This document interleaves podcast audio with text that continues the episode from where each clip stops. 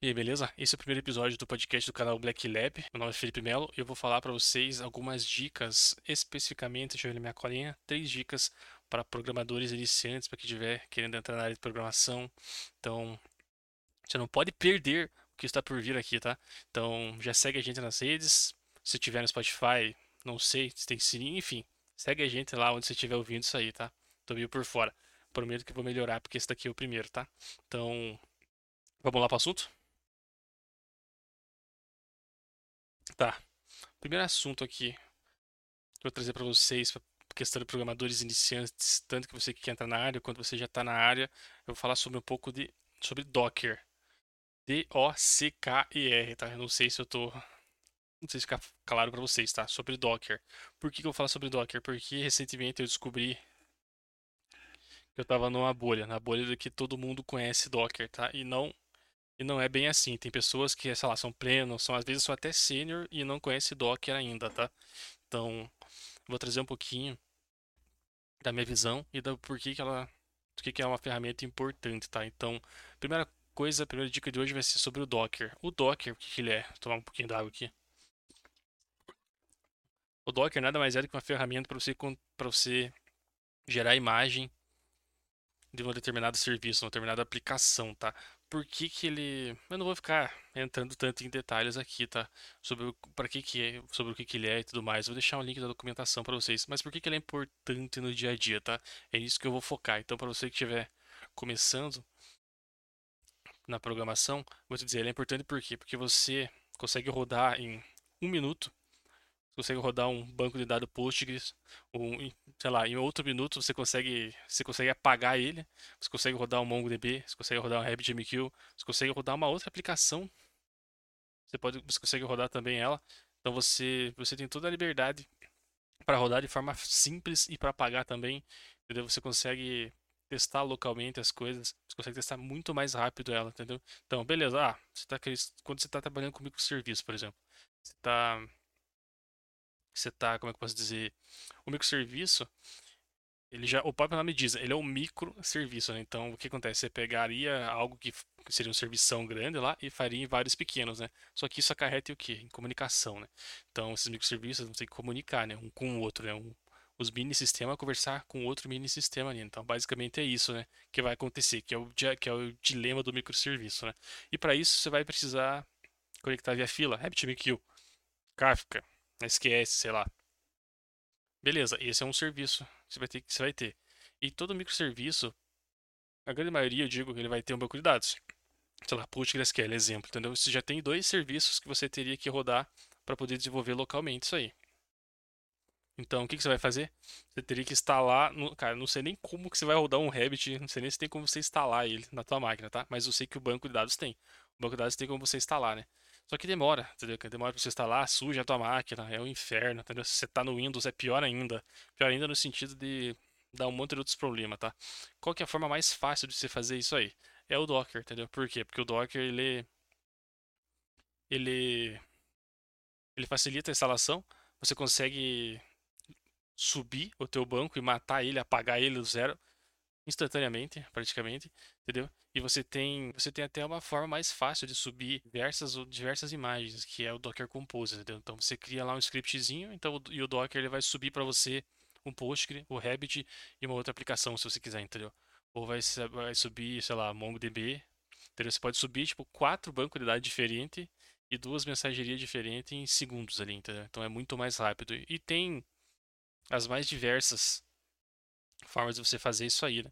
Então tem vários Docker Compose em todo lugar pela internet no GitHub e você acha muito, entendeu? Então é muito fácil de você conseguir achar alguém que fez ou até de você mesmo escrever um Docker Compose, que é nada mais é que uma receita de bolo que vai subindo as, as aplicações para você, tá? Então facilita muito para você no dia a dia, tá? Então beleza.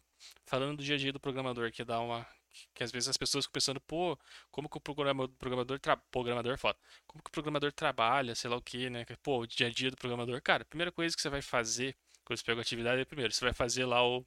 Você vai clonar o teu repositório. Beleza, clonou o repositório, você vai ler. Tô falando do meu dia a dia, tá? Você vai lá no readme lá, fala, pô, ah, para você rodar isso aqui, pra você rodar essa aplicação, você vai ter que ter um banco de dados, você vai ter que ter tal fila, você vai ter que fazer isso e aquilo, aquilo, não sei o quê. E daí você fala, pô, como é que eu vou fazer, como é que eu vou rodar essa fila aqui? Como que eu vou rodar esse banco?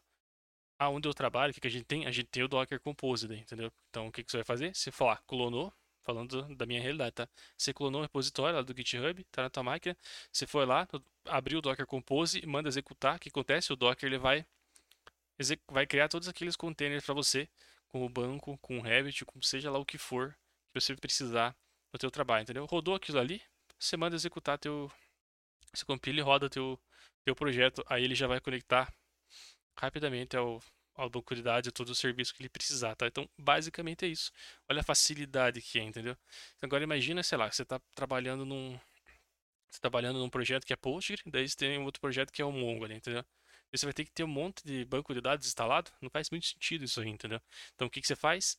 Você pode você usa o Docker, por quê? Porque o Docker ele é, você é fácil de limpar, é fácil de subir, entendeu? É fácil de gerenciar tudo isso aí, tá?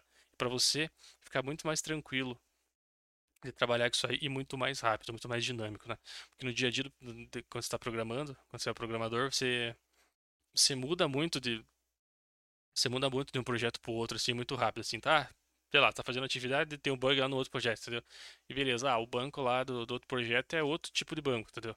Ou é, é o mesmo banco, só que é outros scripts, outras tabelas. Você vai ter que fazer outra conexão. Você vai lá, o que você faz? Você mata aquele banco ali que estava rodando no Docker e sobe outro, entendeu? Basicamente é isso aí que você faz no dia a dia, entendeu? E eu percebo, percebi, né, recentemente que não é uma realidade para todo mundo, entendeu? Então, o que eu diria pro Felipe do passado, que eu entrei, eu entrei para trabalhar com programação, eu não conhecia Docker, tá? Eu entrei como júnior, né? Eu fui aprender depois que eu entrei. Então, o que eu diria, eu não vi nem na faculdade, para vocês terem uma ideia. Então, o que eu diria para vocês é o seguinte: tá entrando na programação, cara, veja Docker, vai facilitar para você aprender, para você estudar. Ah, vai ver banco de dados, pô, já aproveita e já enfia um Docker ali, entendeu, cara? E outra, nem precisa ver o banco de dados, de, tipo, já ir pro post, você pode ver um banco de dados em memória, mas daí já é uma outra, outra história, tá? Mas beleza, iniciou a programação, já dá um jeito de conhecer o Docker que você vai usar pro resto da vida. Então, tanto quando você for júnior, quanto você for um especialista, né? você vai usar o Docker, vai facilitar muito a tua vida e o teu desempenho do trabalho vai ser muito melhor e, e vai trazer muito mais velocidade para você mexer nisso aí. Ah, cara, o que é Docker? Não ficou muito claro para mim, container, imagem, sei lá o que, cara. Dá uma olhada nos meus vídeos aí. Você vai ver eu subindo o MongoDB no Docker. Você vai ver, cara, tem um vídeo de 5 minutos, acho que é dos mais vistos dos meus canais, do meu canal um vídeo de 5 minutos que eu subo um PostgreSQL, entendeu? O que, que eu faço? Eu vou lá, pego aquela receitinha de bolo, Docker Compose que vocês vão ver, e mando executar, dá falar, dá um Docker Compose Up, ele sobe o banco ali, entendeu? E já está conectado, entendeu? É muito rápido, entendeu, cara? Na hora que vocês entrarem no mundo do Docker, vocês vão ficar viciados no Docker, tá? Entendeu? Eu, eu posso falar que eu sou um adicto, ah, enfim, eu sou meio viciado em Docker, cara, entendeu? Qualquer coisinha, ah, vou fazer um Docker, entendeu, cara? Até teste eu uso o Docker para teste unitário, entendeu? Então, que é um outro assunto bom que vamos trazer depois, tá? Então, beleza? Então, primeira dica, Docker, aprenda Docker. Docker é vida, Docker está no dia a dia do programador, de muitos programadores, não são de todos, mas eu indico para você que não usa, que é programador já e não usa, para você que é novo, dá um jeito de pelo menos conhecer Docker, tira suas próprias conclusões, tá? Mas eu garanto, opa, mas eu garanto para você que você não vai, você não vai você não vai deixar de usar, cara. Desculpa, dei uma engasgada aqui, tá? Beleza? Então, esse foi o primeiro, a primeira dica, tá? Vamos para a segunda dica. Segunda dica, deixa eu ver meu cachorro aqui. Cirilo, tá tudo bem? Tranquilo? Tá. Segunda dica, aprender a fazer perguntas, tá? Essa é, uma, essa é meio subjetivo, tá? Mas isso eu vou, eu vou tentar esboçar, tentar exemplificar bem o que eu, quero, o que eu quero dizer com aprender a fazer pergunta quando você é júnior, quando eu, quando eu era júnior, tá? Eu tinha, pô, deu um problema. O que, que eu fazia? Eu falava, pá, tirava um print e mandava lá pro meu colega, o Thiago lá, que seja. Thiago, sei lá o que, Thiago, enfim, não vou falar, só vou falar o nome dele. Tá, enfim, não vou falar o nome dele, não é Thiago, tá? Sei lá, Cleiton Rasta. Chegava e falar, meu sênior era o Cleiton Rasta. Ô, Cleitinho, Deu problema aqui, cara. Ah, qual problema deu? Pá, deu mando assim, simplesmente deu a exception, eu copio e colo lá, cara. Eu não, eu, eu não sabia nem qual era a exception, eu simplesmente colava, ah, deu erro, entendeu? Cara, isso aí não quer dizer nada para quem tá por fora, entendeu? Então, o que eu diria para você é, cara, tá com. Deu algum problema? Primeira coisa simples para você fazer que eu não fazia. Eu passei a fazer depois que, que esse Cleiton me falou. Falei, cara, primeira coisa, leia os logs, cara. Entendeu, cara? Leia o log. Fala, cara, o log ele te diz muita coisa. Claro, se for um. Se for uma biblioteca boa, se for um código bom, né, o log vai te dizer, fala, cara, deu problema nisso, entendeu, cara? Deu tal exception, sei lá o que, entendeu, cara? Já tem um cheiro de onde pode ser, entendeu, cara? Então a primeira coisa é leia. É, deu uma perdida aqui. Primeira coisa é leia os logs ali, tá? Então, outra coisa relacionada a fazer pergunta, assim, cara, quando você vai fazer uma pergunta, você não vai falar, cara, deu esse erro aqui, sei lá o quê. Você tem que contextualizar, entendeu, cara? Já tentaram fazer a pergunta lá no Stack Overflow? Cara, é o inferno. Eu já tentei mandar uma ou outra pergunta, você não consegue. Os caras falam, ah, falta isso, falta aquilo. Pô, os caras são chato pra caramba, cara. Só que na verdade eles não são chato. Porque você tem que ter um contexto. Você não tem que jogar um log lá, o que que é isso? Porra, cara. Isso não quer dizer nada, entendeu? Pra quem tá fora do teu contexto. Pra você quer dizer alguma coisa, mas pra outra pessoa não. Então ela, e ela quer te ajudar, né? Em teoria. Você quer a ajuda dela. Então facilita a vida dela. Como que facilita? Falei, cara, ó, tava fazendo isso, aquilo, sei lá. Tava subindo essa aplicação e deu pro... Peguei, subi o banco de dados aqui deu problema nessa conexão aqui, ó. Entendeu? Deu, deu essa exception na conexão. Tentei fazer isso, aquilo, tentei colocar essa variável, não consegui, sei lá o que, entendeu? Você explica pro cara o que, que você já tentou fazer, entendeu? É a primeira. Então, uma das melhores coisas que você tem que fazer, que você tem que aprimorar quando está começando, é isso, é saber como perguntar, entendeu? Você chega pro cara, exe- diz o que, que estava fazendo, pro teu, seja pro teu coleguinha que vai te ajudar ali, pro teu Cleitinho Rasta lá, chega e fala, cara, tava fazendo isso, tentei isso e deu tal erro, cara. Entendeu? O que, que você acha que pode ser? Fala, cara, cara, pode ser tal coisa, tenta isso. Você vai lá, tenta, fala, cara, não consegui. que- Não consegui, evoluiu, mas deu um outro erro aqui, sei lá o quê. O que, que você faz? Volta pro cara lá, entendeu, cara? É assim, entendeu? Você vai, tipo, você não, você não faz, você tenta achar da onde veio, entendeu, cara? Por quê? Porque você vai exercitar a outra coisa que eu vou falar por último, que é a terceira dica de hoje, vai ser, vai exercitar a leitura de código também, entendeu? Então o que você vai fazer? Você vai tentar, tentar brevemente descobrir um cheirinho de onde for ali, de onde que foi, entendeu? Conforme você for evoluindo a tua, na tua carreira, na tua experiência, você vai, vai ficar mais fácil pra você ver. Pô, ah, eu já vi esse erro aqui, entendeu, cara? Outra coisa que você pode fazer é viu esse erro, viu aquele erro, antes de ir lá perguntar, você vai lá e já joga no Google ali, cara, entendeu? Joga no Google. Ah, deu erro, joga no Google. Falou, pô, ah, pode ser tal coisa, entendeu? Você já tenta arrumar, entendeu, cara? Só que daí a gente tem um paradoxo aqui, entendeu? Pô, você tem que resolver sozinho, né? Você tem que tentar resolver sozinho, sei lá o quê, mas daí você também tem que, às vezes tem prazo pra você entregar, né? Então, cara, é complicado também. Então não fica tanto se batendo também, entendeu? Às vezes pede uma dica. Você falou, cara, ó, tô com um problema. Já, alguém já viu isso aqui? Chega e pergunta pra pessoa. Daí, sei lá, volte e meia a gente faz isso aí, cara. Ah, já viu tal erro? Ah, já vi, pode ser tal coisa. Você vai lá e fala, pô, era isso mesmo, entendeu, cara? Pô, não era, sei lá o quê. Você já sabe que, que, que aquilo ali não é. Você tem outra alternativa, entendeu? Então, são diversas formas que você pode fazer pra perguntar, entendeu? Mas, a, ma- mas nenhuma delas é igual aquela. Fala, pô, cara, tô com esse problema aqui, ó. O que que é? Porra, cara, onde é que você tava, do cara vai te perguntar, onde é que estava mexendo? Pô, o que que, o que causou essa exception? O que que isso, o que que? O cara vai ter que ficar te perguntando, entende? Então facilita a vida de quem for te ajudar, entendeu? Facilita a vida do teu colega, do teu, do, do teu par, assim, entende? Então acho que isso é uma coisa muito importante que você vai desenvolvendo aos poucos, mas tenha ciência. Você tem que tentar ajudar a, a te ajudar, entendeu, cara? Então basicamente é isso. O saber fazer perguntas é você tentar ajudar a pessoa a te ajudar. Porque tá todo mundo com a sua demanda, entendeu? Na hora que você tira, na hora que você vai pedir ajuda, você pega o cara, querendo ou não, você pega o cara que tava fazendo demanda dele e vai lá, faz ele parar pra ir te ajudar, entendeu, cara? Tem gente que não gosta muito disso aí, entendeu, cara? Vai das pessoas, entende? Então o que você pode fazer é justamente isso, facilitar a vida do cara, entende? Porque, a, cara, a vida, infelizmente, é assim, né, cara? É correria, trabalho, dia a dia e tudo mais, tá? Então é, é muito assim o dia a dia, tá? Não tem muito tempo, então a gente tem que tentar otimizar as coisas, tá? Então, segunda dica, aprender a exercitar a como perguntar as coisas, né? Como tirar dúvida, tá? Beleza? Mais uma aguinha aqui.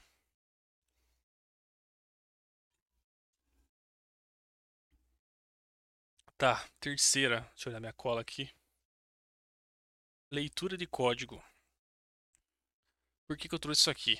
Linkando também a linkando também a a dica anterior ali, tá? Leitura de código vai facilitar para você saber o que está acontecendo ali, entendeu, cara?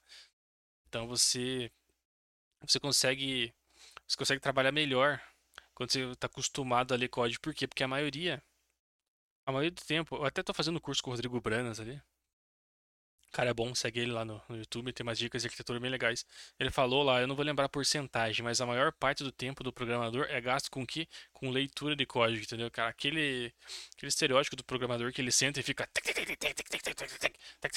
Sabe aquelas linhas da Matrix subindo, sei lá o que. Mr. Robot, eu nunca assisti essa série, enfim. Nem sei se é assim. Mas sabe aquele estereótipo dos caras, dos hackers lá? Cara, não é assim na vida real, entendeu? A vida do programador é, cara, é ler. Às vezes, cara, vou te falar. Vezes você fica dois dias só lendo o código e daí no final o que você faz? Você apaga uma linha. Mas você precisou, para apagar essa linha, você precisava saber qual era qual era a linha, entendeu? E como é que você fez isso aí? Para saber? Você leu o código, entendeu? Então você é a maioria, o dia a dia do programador é ler código, entendeu, cara? É por isso que existem padrões de projeto, por isso que existem boas práticas, por isso que você tem que nomear a função e variável certinho, por isso que tem que evitar espaço, por isso que tem série uma série de práticas para quê? Para facilitar a leitura e a manutenção do teu código, entende? Por quê? Porque a leitura é uma parte imprescindível, essencial e está presente todo dia do programador, mais do que código. Às vezes, acho que a porcentagem que o cara falou lá, sei lá, 90% do tempo é leitura de código, o resto é e o resto é codando de verdade, entendeu? Então, claro que isso aí vai variar, né? Mas quando você é mais júnior, você vai codar mais. Só que quanto mais sênior você fica, mais você vê que parece que começa a diminuir. É uma sensação que eu tenho, tá? Eu não sei quais são os números certos, porcentagem, nada. Mas a sensação, sensação que eu tenho, quanto mais sênior você fica, menos você coda e mais você vai ficar lendo, entendeu? Principalmente quando você pega um projeto que você tá de fora, quando você entra numa outra empresa. Você não conhece nada, entendeu? Você vai ter que fazer o quê? Você vai ter que ler o código, entender o que você está fazendo. Você não sai simplesmente codando, apagando linha, isso aqui, cara, você nem sabe o que é aquela linha, entendeu? Primeiro você vai ler toda aquela classe de mil linhas ali, às vezes, cara, que é a desgraça, a tristeza, mas acontece, entendeu, cara? Vai ter que ver. E tô falando muito cara, tá? Então me desculpa aí, cara. Isso aí, falei agora por querer, tá? Então, você tem que exercitar, por quê? Porque você vai pegar classe gigante, entendeu? Você vai pegar métodos cabulosos para você mexer, entendeu? Fica até um exercício interessante para sempre que você puder, né? Você refatorar o código? Porra, tá muito grande isso aí, cara. Tá com nome esquisito. Cara, refatora ali, entendeu? Quebra em outras duas, três funções ali, muda o nome da variável, entende? É por isso que é bom testar também, né? Porque se ele tá bem testado, na hora que você for refatorar, você tem a certeza que não vai quebrar. Por quê? Porque o teste garante para você, tá? Não vou falar de teste agora, estou dizendo que é bom até por causa disso. Entende? Então, cara, uma das boas práticas, não sei da que, muito, que muita gente fala é, cara, toda vez que você for pegar um código, você tem a tua obrigação de deixar ele um pouco um pouco melhor, entendeu? Então, ah, tive dificuldade nisso aqui, cara. Ah, coloca se precisar, até mete um comentário ali, entendeu, cara? Uma docstring ali, não sei se é essa palavra esqueci. Ou ou se puder, cara, coloca ali, muda o nome do método da variável, entende? Então vai vai melhorando a, o código para que seja fácil a leitura dele. Por quê? Porque se não for você, vai ser um outro coleguinha teu que vai ter que ler esse código, tá? Então, aprenda a ler código. E quando você aprende a ler código, conforme você vai lendo código, vai ficando mais fácil e você vai aprendendo coisas, entendeu, cara? Eu todo dia aprendo coisas, eu trabalho com Kotlin hoje em dia. Todo dia, todo dia eu aprendo eu aprendo uma coisa nova, que fazendo o quê? Lendo código código de, de outros colegas meus, entendeu? E assim como provavelmente eles aprendem coisa vendo o meu código também, entendeu? Tipo, ninguém sabe tudo, entendeu? A gente tá todo mundo aprendendo a mexer com Kotlin onde eu trabalho, entendeu? Então, todo dia todo código que você pega tem uma forma diferente de você fazer um for ali, sei lá.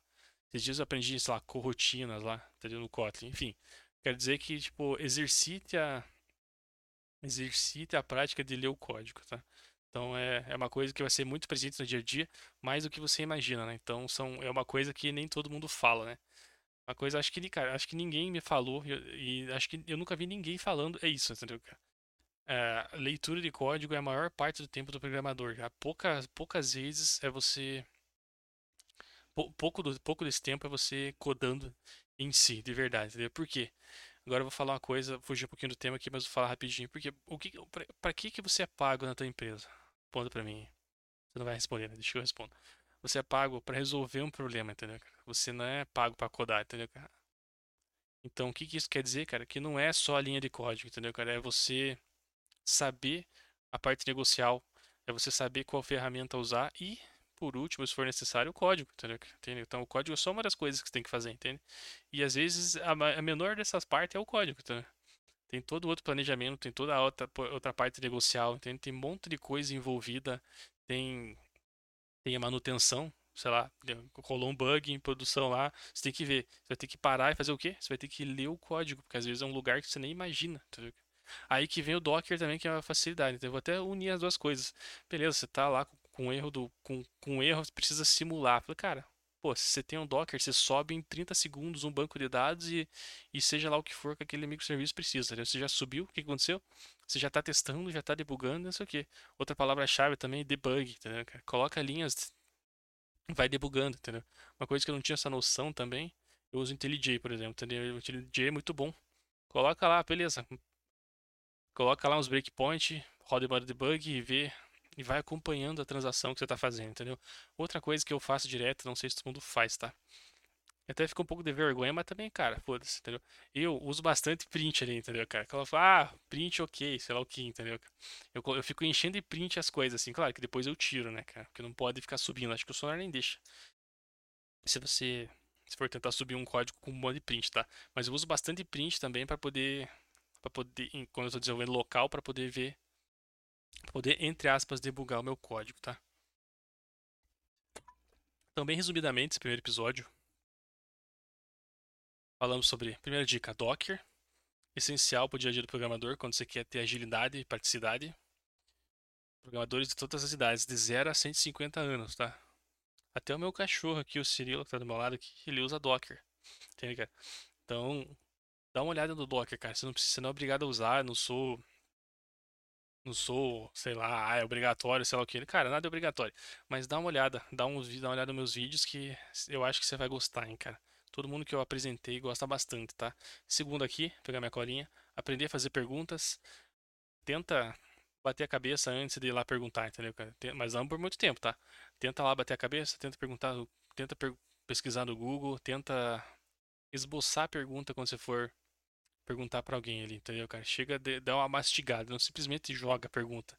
Entende, cara? Que são, ó, essas duas primeiras coisas eu não fazia quando eu era programador júnior, tá? Então se você não faz hoje, não se culpe, entendeu? Faz parte, entendeu? Porque ninguém me falou essas coisas também, entendeu? Eu fui aprendendo aos poucos, tá? Entende, cara? Quem me falou foi lá o meu, o meu líder, né? O meu líder técnico na época lá, o Cleiton Rasco que eu falei lá, entendeu? Então, tá. Terceira coisa, leitura de código, tá? Importantíssimo também, você vai aprender um monte de coisa. Ler código e ler documentação é muito importante também. Bom, é eu não leio muito documentação, a gente só sabe fazendo, tá? Mas é interessante que você tenha o hábito de ler documentação, tá? No mundo ideal, você leria documentação e daí você ia fazendo, né? Normalmente você pega um código de exemplo, cola ali e se deu erro, você vai lá na documentação e fala, pô, por que que deu erro? Pô, tava escrito na documentação. Bastava ler, né? Entende? Então, mas, mas no sentido de leitura de código para você aprender a para você conhecer o sistema certinho, conhecer o que, que está mexendo, aprender boas práticas. Então, a leitura de código ela é muito presente no dia a dia do programador, tá? Você passa mais tempo lendo o código do que escrevendo em si, tá? Tira da cabeça que você vai chegar e vai ah, só codar, só, só código de inteiro. Não é assim, tá? Pelo menos não meu. Nos lugares que eu já trabalhei, eu tô com Tô com quase três anos na área de programação. Não é assim, tá? Então, eu tô tentando desmistificar algumas coisas e dar algumas dicas para vocês, tá? Então, então, basicamente é isso. São essas três dicas desse primeiro episódio, tá? Fechou? Então, se você gostou, deixe seu feedback. Se você tem outras, outras dúvidas, se quer saber alguma curiosidade da programação, deixa nos comentários que daí nas próximas edições eu trago aqui para vocês e respondo, beleza? Fechou? Eu vou ter, eu vou tentar fazer assim, sei lá, ser o primeiro bloco ali pergunta, segundo bloco fazer o assunto que eu trouxe que eu trouxe de verdade em si do episódio e no final mais indicações do que, que eu tô fazendo da minha vida, tá? Se eu tô indo na igreja, comendo cachorro quente, essas coisas aqui, tomando um remédio, enfim, brincadeira, não é isso. Vai ser algumas indicações de coisas aleatórias, enfim. É uma, uma coisa que eu gosto dos podcasts que eu escuto, umas indicações aleatórias que você descobre um monte de coisa interessante para essas indicações malucas do nada, tá? Então, beleza? Então, se você gostou desse formato, se você acha que tem coisa a melhorar, também deixa nos comentários. Só não mete o pau em mim, tá? E segue a gente nas redes sociais. Não esqueça que O meu canal é um canal solidário. Todos, todos os donates, todos os, todo o dinheiro com o AdSense vai ser revertido para causa animal. Entende? Já estou ajudando do meu bolso. Já ajudo todo mês algumas, algumas associações, algumas ONGs animais, tá? Então segue nossas, nossas redes sociais que você vai saber mais, tá? Então, que, como que você pode ajudar? Cara, compartilha, entendeu, cara? Compartilha, segue tudo mais que a gente vai fortalecer, criar uma comunidade. Eu quero o quê? Eu quero fazer isso, isso aqui é um hobby para mim, entende? Não quero não tenho, eu não almejo nada de grandioso, tá? A única coisa que eu almejo é poder ajudar ajudar quem eu puder, tá? Ajudar você que está entrando em programação, ajudar os animaizinhos que subiram de dois em dois, o elefante e os cavalinhos como filho do Senhor. Mais ou menos isso, tá? Beleza? Então, basicamente é isso e vamos para as indicações.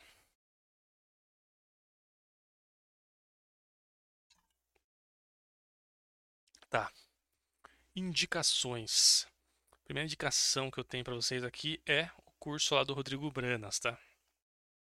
É um curso que eu estou fazendo sobre Clean Code e Clean Architecture, um curso didático.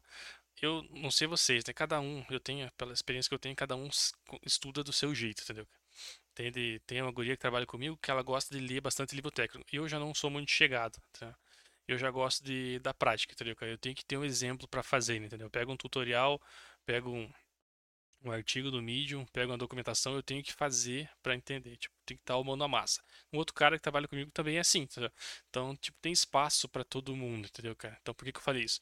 Porque o curso do Rodrigo Banas, ele é sobre o Clean Architecture e Clean Code, só que ele é mão na massa, entendeu? Então, ele pega o código, pega o que está escrito nos livros e mostra com exemplos ali para você, com um projetinho de exemplo. Então, tá me agradecendo muito na minha carreira, porque facilita igual eu falei pra vocês aqui, spoiler. Não é spoiler, porque eu já falei, né? Então é. Porque esse é o final do episódio. Eu quero dizer que. O que acontece? Quando você. Quando eu falei da leitura de código, o que, que facilita? O código limpo, clean code, entendeu? A arquitetura limpa também facilita muito o quê? A manutenção e a leitura de código, entende? Então isso é uma coisa imprescindível na vida do programador, uma coisa que só vai agregar no teu currículo você saber, você, você dominar essas técnicas. Né? Então, eu estou fazendo é um curso muito interessante, não é muito barato. Indico para você que já está que já tá na área e quer dar um up legal na tua carreira. Então, cara, esse curso é muito bom. Siga ele nas redes sociais. Ele, ele é um cara é um cara muito bom. Eu aprendi, deixa eu ver aqui que eu aprendi com ele. Eu aprendi AngularJS com ele. Na época que eu era full stack, hoje eu sou back-end, tá? Acho que eu esqueci de falar. Então, aprendi AngularJS com ele, o cara tem uma didática muito boa, o cara tem um conhecimento muito massa, então segue ele nas redes sociais, segue ele, tem um canal no YouTube e quando puder, compra o curso dele lá, tá? Beleza? Show? Segunda dica aqui. Ah, segunda dica eu falo de joguinhos aqui, cara. Eu tô jogando. Tô jogando não, terminei de jogar Halo Reach. Halo Reach é um jogo de 2010, da série Halo, né? Ele se passa antes do Halo 1, pra você ter uma ideia. Por que, que eu tô falando isso aqui? Porque eu, comecei a jogar o Halo, né? Eu nunca tinha jogado Halo, né? Não tem Xbox. Na minha época o PC não rodava, meu PC não rodava, nunca rodou esse jogo pesado na época. Então. O que, que eu tava falando? Ah, aí é o Halo Reach. Eu assisti a série ano passado, ou esse ano, não sei, do, do Halo que saiu na Paramount. Aí eu falei, cara, gostei do universo, né? Eu falei, pô, vamos, vou, quero conhecer mais, eu vou começar a jogar. Aí o que acontece? O primeiro Halo, esse primeiro Halo, cronologicamente, é o Halo Reach. Então eu tô jogando, eu terminei de jogar ele, muito bom. Show de bola. A jogabilidade tá legal, não é. Mas é envelhecida, né, cara? Não é um jogo de 2010, né, cara? Não sei se ele é remaster ou não, mas é um jogo bem legal. Gostei da história dele, gostei do universo. Deu uma. Não, não agregou tanto na história em si, mas mas já deu para conhecer um pouco do universo, deu para conhecer os Spartans, deu para conhecer conhecer o Putz, esqueci o nome dos, alienígenas muito louco lá, entendeu? Então, tipo, tudo que tava na série tem ali, entendeu? Tem a Cortana, pra quem não sabe, eu fui descobrir na série, né? A Cortana é assistente pessoal da, Microsoft, né? E a Cortana é, é a inteligência artificial do Halo, tá? Eu não sabia, tá? Não me crucifiquem, tá? É um universo novo para mim, tá? Então eu terminei de jogar, achei muito bom, recomendo pra caramba. É um jogo legal, a história é muito boa, jogabilidade massa. Mas lá naquela, é um jogo de 2010, tá? Se eu não me engano é 2010, é um jogo bem antigo. Então ele tem aquela tem aquela barreirinha, né, do, da idade, tá? Ele deu uma leve datadinha, tá? Mas é muito bom, cara. O final dele é bem emocionante. Apesar que eu sou meu chorão. Então tudo pra mim é emocionante, mas. Mas o que eu, tenho, eu quero dizer é que vale a pena vocês vocês jogarem ele até hoje. E o massa é o quê? O próximo jogo que eu, vou, que eu comecei a jogar do Halo é o Halo 1, o Combat Evolved. Esse tem a versão remaster, né? Eles remasterizaram os gráficos. E ele, ele começa exatamente da onde o Halo Reach, o Halo Reach acaba. Então, sei lá, a última missão, semi-spoiler, a última missão você tá lá tentando fazer uma, fazer uma nave decolar. Beleza. Acabou o jogo. Daí o começo do Halo, do Halo 1 é o quê? É a nave decolando e os caras indo atrás dela, sei lá o que, entende? Então é. É muito interessante nesse sentido. Você pega a continuidade. Era isso que eu queria, por isso que eu tô jogando em ordem cronológica, tá? Entende? Então, beleza? Essa foi a primeira indica... Essa foi a segunda indicação. Acho que é isso, deu uma alongada aqui. Terceira e última indicação, tô jogando também Cyberpunk 2077. Comprei aqui na. Não vou falar o preço, né? Porque senão minha namorada vai me bater.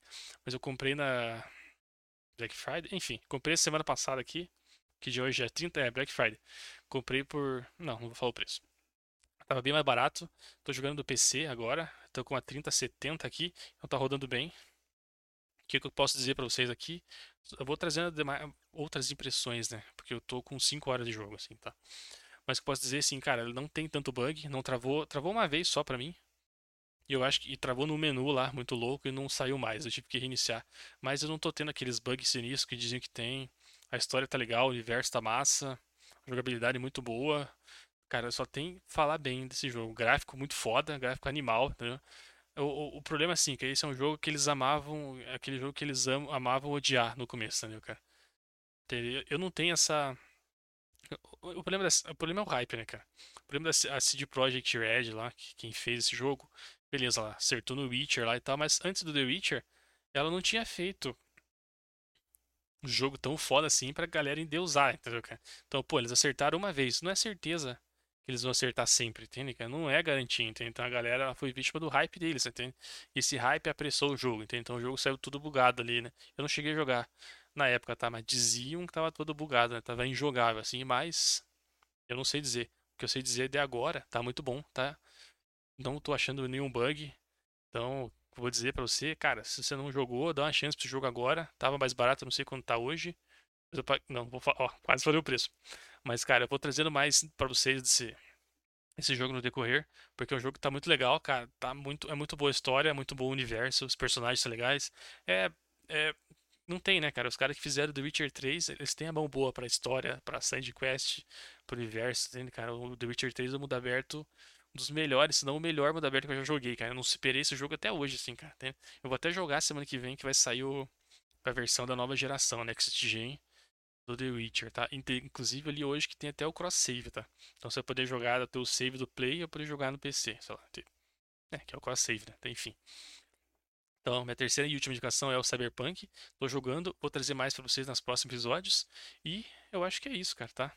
Então, finalizamos? É, finalizamos que? Meia horinha? Tá bom, cara. Porra, meia horinha de papo aqui. Acabando minha água. Tá, acabou minha água. Finalizando aqui. Galera, obrigado por quem for assistir. Obrigado pela, pelo meu mano aqui. Deixa eu ver se consigo achar o nome dele aqui. Tá bonitinho, tá? Meu colega é o Samu, lá do, do Discord do meu canal. É um cara que ele falou já quase um ano atrás para eu dar dicas desse tipo de coisa. E eu acabei pensando em alguns vídeos, fazendo alguns vídeos, mas, cara, não gostei muito do formato que ficou. Os vídeos, eles, ele falou, ah, dá dica de programação para programador iniciante e tudo mais. E agora eu tô testando esse formato, acho que vai ser um formato legal e eu quero dar um, dar um abraço para ele. Falar, cara, um dos motivos de eu estar tá fazendo é aquela provocação que você me fez no ano passado, tá? Então, galera, espero que dê um vídeo, dê um, que eu tenha feedbacks legais, dê uma repercussão massa. Vou deixar no YouTube, no Spotify pelo menos, tá? Então, quer alguma sugestão, vai lá no YouTube e comenta. Comenta lá o que, que você achou. Comenta, ah, Discord, Felipe, fala merda. Docker é uma bosta, você não sabe nada que está falando. Cara, só não me xinga, tá? São opiniões e insights que eu tenho da minha experiência de três anos de programação, tá? Eu não sou especialista o ninja, o experiente, sei lá o que. Não, eu só sou um, sou um dev que há três anos atrás estava começando, então minhas dores, eu tenho certeza que muitas das minhas dores, todo mundo todo mundo está passando ou vai passar, entendeu? Então eu vou trazendo esse tipo de coisa, coisas que eu aprendi, coisas que eu vejo no meu dia a dia, vou indicando coisas. Então é basicamente isso que eu quero fazer, tá? Quero criar uma comunidade que ajude um ao outro, entende?